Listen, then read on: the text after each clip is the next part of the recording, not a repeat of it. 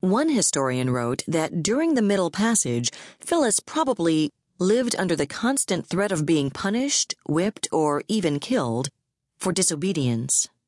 He noted that to avoid being beaten, slaves who became spontaneously seasick, most of them had never seen the sea before in their lives, would try vainly to regulate their vomiting.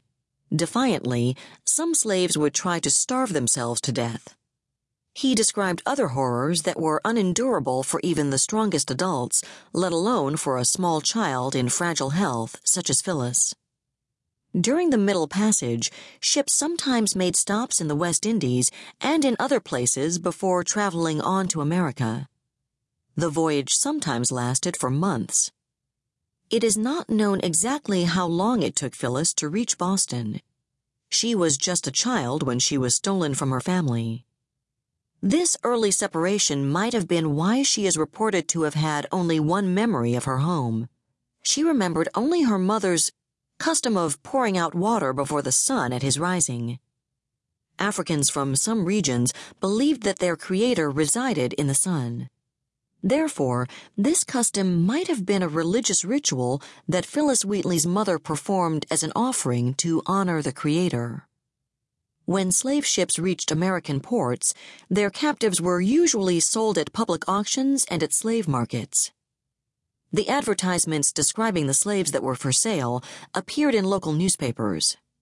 Auctions and slave markets were conducted in towns in any wide open space.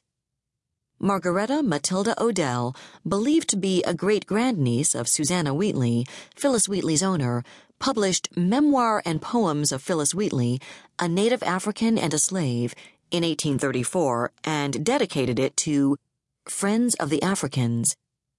In Memoir, Odell described Phillis at her arrival at the slave market as a poor, naked child with no other covering than a quantity of dirty carpet about her.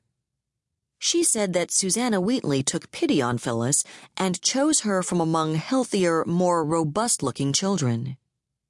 Someone else remembered that Aunt Wheatley was in want of a domestic. She went aboard to purchase. In looking through the ship's company of living freight, her attention was drawn to that of a slender, frail, female child, which at once enlisted her sympathies. Owing to the frailty of the child, she procured her for a trifle. In other words, Susanna Wheatley did not have to pay much money for Phillis because she was sickly and the slave trader simply wanted to get her off his hands. Although Phillis remembered almost nothing about her homeland, many other captured Africans remembered theirs.